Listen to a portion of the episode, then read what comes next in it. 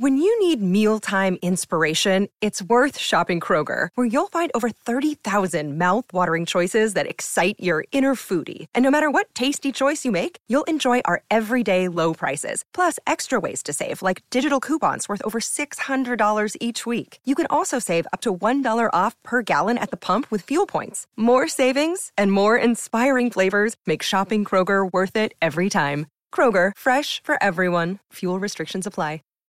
Welcome to Noble Blood, a production of iHeartRadio and Aaron Mahnke. Listener discretion is advised. I've already told a story about Marie Antoinette on this podcast. The show's very first episode, in fact. But considering it's Christmas, I figured I'd give myself the gift of getting to tell one more story about my favorite doomed queen. In the 18th century, a man named Louis Rene de Rohan had the good luck of being born to one of France's most prominent families. The Rohan clan boasted bishops and princes, ambassadors and dukes. In 1771, at age 37, Louis Rene de Rohan was sent as part of a prestigious embassy to Vienna, Austria. He was just a vicar then, but it was practically a foregone conclusion that, in time, he would become a cardinal and then a minister of France. But the future Cardinal de Rohan didn't quite act like a man of the cloth. As soon as he arrived in Vienna, he flirted extravagantly with almost everyone he met, charming anyone from a duchess to a chambermaid, people young and old, beautiful and ugly. He hunted more often than he prayed. He threw elaborate dinner parties where he openly flaunted social conventions and seated people wherever he liked. The cardinal brought with him an entourage to Vienna who abused the palace staff and brought goods in and out of the country in bags with diplomatic seals. And so it was no surprise that the Empress of Austria, Maria Theresa, hated Cardinal de Rohan.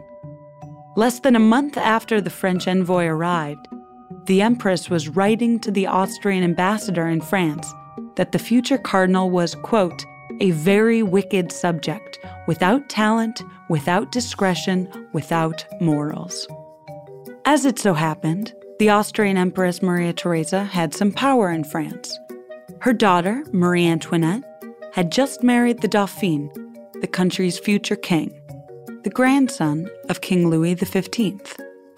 But that didn't matter to the future Cardinal de Rohan yet. While he was still in Austria, he sent a letter back to Madame de Barry, the official mistress of King Louis XV, mocking the dowdy, two faced Austrian empress. Madame de Barry read the letter out loud to uproarious laughter at one of her famous dinner parties. Word got back to the Princess Marie Antoinette. When Marie Antoinette eventually became queen, Cardinal de Rohan received a blisteringly chilly reception at court. Although the Rohans were too powerful to have allowed Marie Antoinette to prevent their son from becoming a cardinal, she could, absolutely, keep his career from advancing any further. He would never become a minister of France, not as long as she was queen, and he would never again get the gleeful courtly prominence that he had enjoyed in drawing rooms with Madame de Barry. Marie Antoinette was many things, but she was a queen and not a mistress. The story should have ended there, just one of a thousand examples of courtly slights and political maneuvers in Versailles, a place almost entirely fueled by gossip, rumors, and political maneuvers. And the story would have ended there if it hadn't been for a con artist, a diamond necklace, and perhaps the most ambitious catfish in history. One cardinal and one diamond necklace set off a chain of events that would end with Marie Antoinette's head on a guillotine. Years later, Napoleon would write The Queen's death must be dated from the diamond necklace trial. It's only in retrospect that these things come into clarity. The stakes always seem small until they spiral out of control. I'm Dana Schwartz, and this is Noble Blood. Madame de Barry, the mistress of Louis XV, was born the illegitimate daughter of a seamstress. But she was smart and she knew what she wanted. She wanted to get into Versailles, And so she climbed the social ladder via lovers, seducing men who then introduced her to more prominent men, whom she then, in turn, seduced. Eventually, she made it to the bed of the King of France. One convenient marriage to a count later, and Madame de Barry was officially a countess and eligible to be crowned official royal mistress. You see, you couldn't get to be the king's official mistress unless you held a title yourself. Madame de Barry's marriage to Comte Guillaume de Barry was sealed with a fake birth certificate that dated her as three years younger than she actually was. Some royal mistresses involve themselves in politics. Madame de Barry preferred to be involved in fashion. The king gave her extravagant gifts gowns, houses, jewelry. And then, in 1772, the king set out to give the ultimate gift a necklace, but not just any necklace. The king went to the luxury Parisian jewelers Boehmer and Bassenge and demanded a necklace that would be more extravagant than any other necklace that had ever been made. The necklace they came up with could, politely, be described as a monstrosity. It was constructed of 647 diamonds, with a combined weight of 2,800 carats. The necklace began with a row of massive diamonds in a choker. Three diamond arches dangled down from it, each with their own pennant diamonds hanging down like an inverted tiara. And then another layer of diamonds, a deep V that would descend down lower on Madame de Barry's chest. And then, from that, four more dangling pieces that each ended in a dainty little diamond bow and dainty little diamond tassels. The cost was estimated to be over 2 million livres, or what today would be $15 million.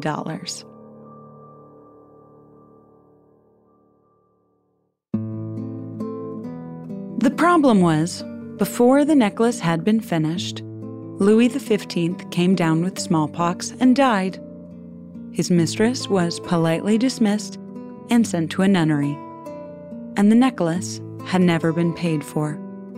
Boehmer and Bassenge were left with a debt of millions of dollars, a massive diamond necklace, and no one to sell it to. The natural choice, perhaps the only woman wealthy enough to buy the necklace, was the new queen, Marie Antoinette. The young queen was already sending ripple waves through court for her extravagance when it came to her dresses and hair. As you know, her mother Maria Theresa wrote, I have always been of the opinion that fashions should be followed in moderation, but should never be taken to extremes. A beautiful young woman, a graceful queen, has no need for such madness. Marie Antoinette did not heed her mother's advice. If anyone was going to buy the massive necklace, it would be Marie Antoinette. So in 1778, the two jewelers came to Versailles bearing the massive necklace hoping to entice the queen. The king, Louis XVI, graciously offered to buy it for his wife, but she turned it down. It's too expensive, the young Marie Antoinette said. The money would be better spent on warships. That's what she said, but whether or not she actually believed it is up for debate. Marie Antoinette never did seem to be the type of person who would have trouble spending money on clothes or jewelry. What's more plausible, at least to your humble narrator, is that Marie Antoinette didn't want to waltz around Versailles in a massive, attention grabbing necklace that had been designed for another woman. And not just any woman, a mistress, and the despised Madame de Barry at that. But whether it was her love of warships or her hatred for Madame de Barry, the end result was the same the jewelers were stuck with a multi million dollar necklace that nobody wanted. They tried other luxury markets all over Europe. No dice. In a desperate move, they came back to Versailles three years later, in 1781, the necklace still unsold, and tried to sell it once again to Marie Antoinette for her husband to gift her for the birth of their son, Louis Joseph. The king is said to have briefly considered it, but a military defeat distracted him and took an expensive purchase off the table. At that point, the jewelers admitted to themselves that there was no way Marie Antoinette was ever going to buy their necklace. And they were right. She never would. At least, not the real Marie Antoinette. It's about now that I should introduce a woman named Jeanne Lamotte. In a tiny village in the region of Champagne, Jeanne Lamotte was born into poverty. Though her family had no money and no official title, they were descended from an illegitimate son of the Valois king, Henry II. But that had been back in the mid 16th century, and over the generations, whatever money the family once had had long since dissolved. By the time we came to Jeanne Lamotte's father, the sixth and final child of a second son himself, the family was heavily in debt selling off pieces of their land acre by acre. Jeanne Lamotte's mother was the family housekeeper. When Jeanne was eight years old, the three of them, father, mother, and daughter, fled their village to escape creditors and walked 200 kilometers on foot to Paris. Jeanne spent most of her childhood begging on the street, enticing passersby with her story of being a descendant of royalty. But all the while, she kept her eyes to Versailles, never wavering from the belief that she deserved wealth and title and status, and that one day she would get it. In 1783, the 27 year old Jeanne, by then married, made the acquaintance of a certain Cardinal de Rohan. Cardinal de Rohan, by this point, was cursing his foolishness for making an enemy of Marie Antoinette. His career had stalled. Even his well connected and powerful family couldn't do anything to cancel out the disfavor of the Queen. And that's part of the reason why this young Jeanne de Lamotte was so appealing to him. She said that she was a countess and a frequent guest at Versailles and a close personal friend of Marie Antoinette. If the cardinal wanted to write a letter to Marie Antoinette, extending an olive branch, Jeanne de Lamotte would make sure that the queen received it. The Cardinal de Rohan gleefully took Jeanne de Lamotte's advice. The cardinal was ecstatic when just a few days later, Jeanne delivered to him a reply from the queen herself. The letter was far more friendly than the cardinal had anticipated, flirtatious almost. He was slightly flummoxed, but quickly comforted himself with his extraordinary self confidence and his natural animal magnetism. Of course, the queen would be interested in him. Why wouldn't she be? He wrote back. The queen wrote back again. Before long, the two of them had become pen pals of increasing intimacy to the point where the cardinal was almost certain that the queen, Marie Antoinette, was in love with him. Perhaps you see where this story is going. Because the cardinal had not been receiving letters from the queen at all. Jeanne de Lamotte had promised to deliver his letters, but instead brought them to her lover, a gigolo named Rétaux de Villette, and together they forged notes from the queen and delivered them to the love struck cardinal. The cardinal, all the while, gladly sent donations along to the queen's charities whenever she asked, and those donations went directly into the pockets of Jeanne, her husband, and her lover. One evening, Jeanne came to the cardinal and told him that the queen had agreed to a secret rendezvous.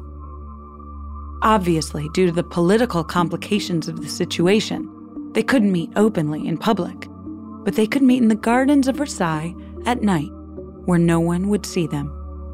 The meeting was arranged on a particularly moonless night. Jeanne and her lover had hired a young prostitute named Nicole Leguay d'Oliva, famous in certain circles for her resemblance to the queen. The cardinal, not picking up on the ruse, presented the fake queen with a single red rose and in return, Nicole told the cardinal that all of their past disagreements were forgiven, exactly what she had been told to say. The cardinal bowed deeply to the fake Marie Antoinette.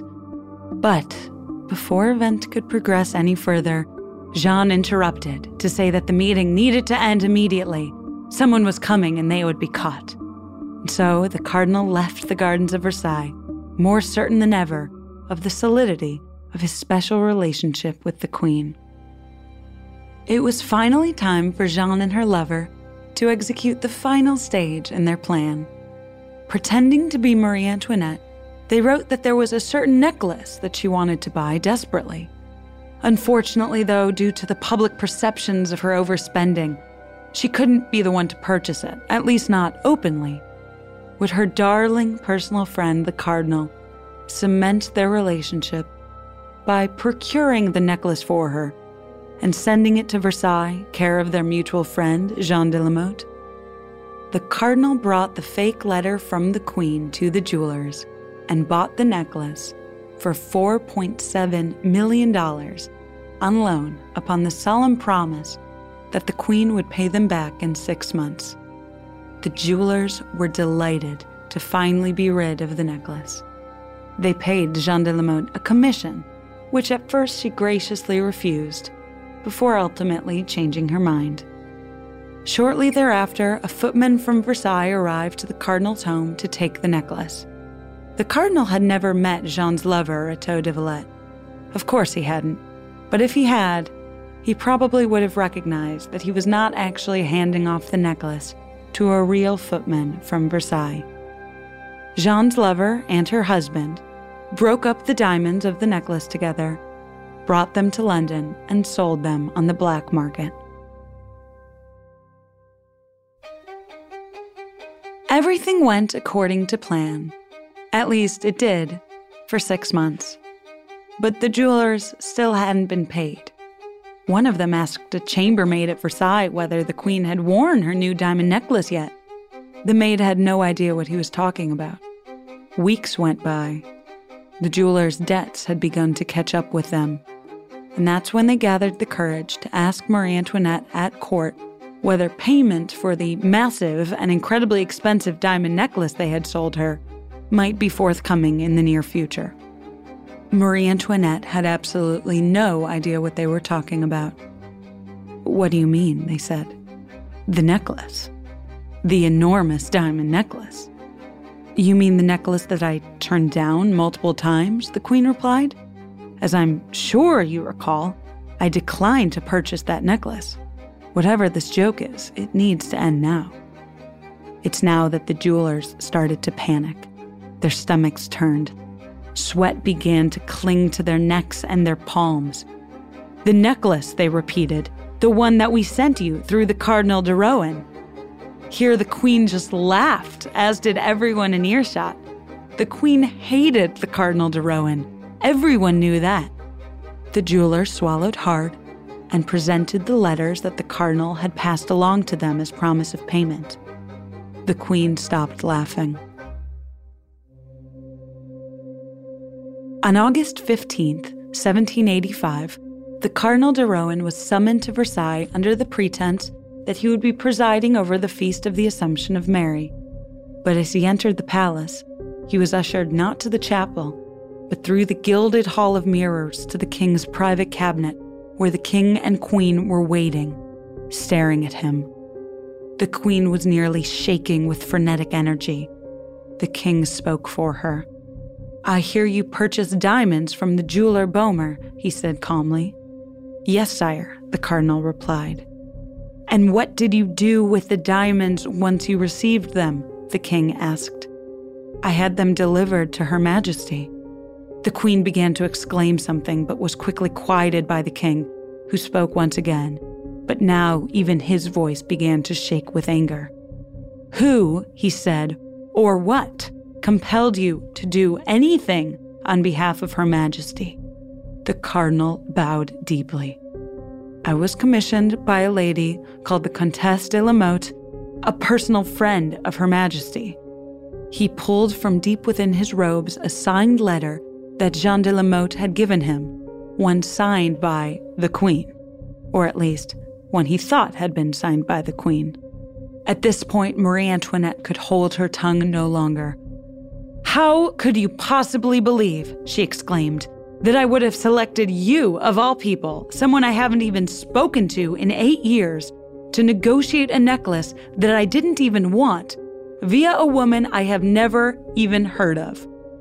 The cardinal just bowed again and handed the king the letter he had been given. King Louis XVI barely glanced at the letter before he scoffed. This was not written or signed by the queen, the king said. How could a prince of Rohan, one of France's oldest and most noble families, a family so keen on details of etiquette and status, not have noticed this? The king brandished the letter in the cardinal's face and jabbed with a pointed finger at the forged signature that read, Marie Antoinette de France. The king continued, Everyone knows that queens sign with their baptismal names only. The cardinal was arrested and shipped back to Paris, to the Bastille, awaiting trial. Two days later, Jeanne de Lamotte and her lover were captured as well. Her husband had already managed to escape to London.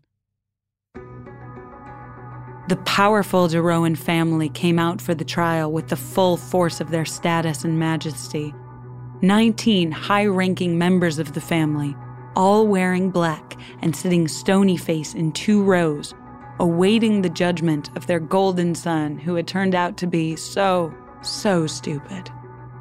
He was on trial first for thievery, but then also for defamation of the monarchy, for his humiliating error in mistaking a prostitute for the queen, and for believing that the queen would ever have been so intimate in her writing with him. In the end, he was found innocent. He was foolish, gullible, yes, but not guilty of any actual crimes. Of course, Jeanne de Lamotte was actually guilty. She was sentenced to be whipped and branded with a V on her chest for the French word for thief and imprisoned for life. But once a scammer, always a scammer. Almost as soon as she arrived in prison, Jeanne de Lamotte escaped, dressed like a boy, and she made her way to London. But the most important legacy of the diamond necklace affair isn't the actual trial itself. Before the verdict had even come in, the public had already made up its mind. To the people of France, there was no doubt that Marie Antoinette, the despised Austrian queen who spent so much money on clothes and hair while her constituents starved, who, according to the broadsheets and caricatures that went around, was constantly involved in lesbian orgies and bacchanals, there was no doubt that she was the one to blame. She had probably just wanted to buy the necklace herself and figured out a way to throw the cardinal that she had always hated under the bus. And since in court her enemy, the cardinal, was found innocent, that means by default Marie Antoinette must be guilty. As you know, this story doesn't have a happy ending. I already told you that Napoleon wrote, The Queen's death must be dated from the diamond necklace trial. The diamond necklace affair cemented in the minds of the French people that the Queen was a decadent and manipulative royal, more concerned with jewels than with the welfare of her people. In less than a decade, the Queen would be on trial herself, found guilty and beheaded a guillotine blade sent through the neck that had never wanted to wear that elaborate diamond necklace in the first place.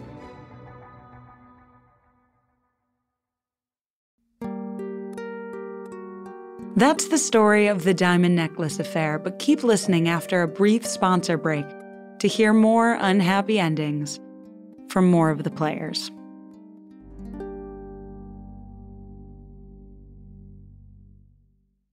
Bring a little optimism into your life with The Bright Side, a new kind of daily podcast from Hello Sunshine, hosted by me, Danielle Robay, and me, Simone Boyce. Every weekday, we're bringing you conversations about culture, the latest trends, inspiration, and so much more. Thank you for taking the light, and you're going to shine it all over the world, and it makes me really happy. I never imagined that I would get the chance to carry this honor and help be a part of this legacy. Listen to The Bright Side on America's number one podcast network, iHeart. Open your free iHeart app and search The Bright Side side. Summon your anticipation for an all new season of our favorite Netflix series, Bridgerton. And with it, a new season of Bridgerton, the official podcast. I'm your host, Gabby Collins, and this season we are bringing fans even deeper into the ton. Colin Bridgerton has returned from his travels abroad. Is betrothal written in the stars for the eligible bachelor? And meanwhile, the ton is reverberating with speculation of who holds Lady Whistledown's pen. We're discussing it all. And I sit down with Nicola Coughlan, Luke Newton, Shonda Rhimes, and more to offer an exclusive peek behind the scenes of each episode of the new season. Watch season three of the Shondaland series on Netflix May 16th. Then fall in love all over again by listening to Bridgerton, the official podcast on the iHeartRadio app, Apple Podcasts, or wherever you get your podcasts. New episodes drop starting May 2nd.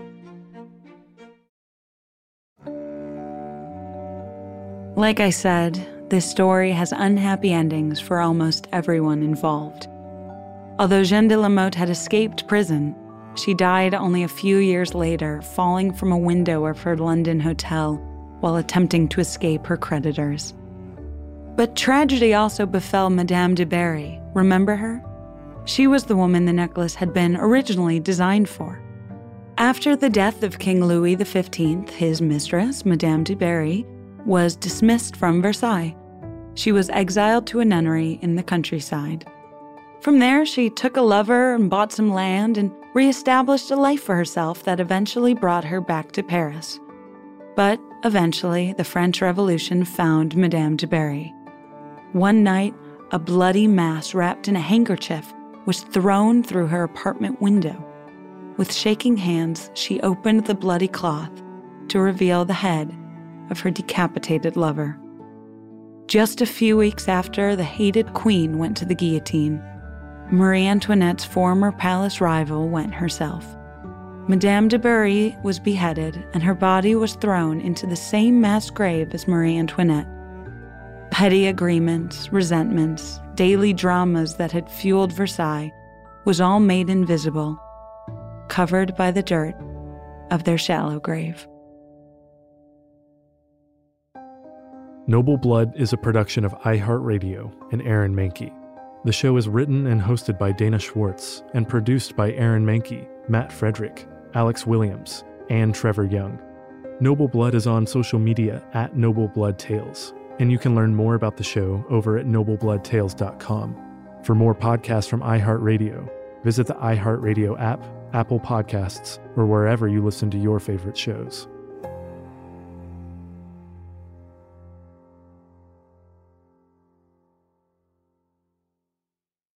Bring a little optimism into your life with The Bright Side, a new kind of daily podcast from Hello Sunshine, hosted by me, Danielle Robay. And me, Simone Boyce. Every weekday, we're bringing you conversations about culture, the latest trends, inspiration, and so much more. I am so excited about this podcast, The Bright Side. You guys are giving people a chance to shine a light on their lives, shine a light on a little advice that they want to share. Listen to The Bright Side on America's number one podcast network, iHeart. Open your free iHeart app and search The Bright Side.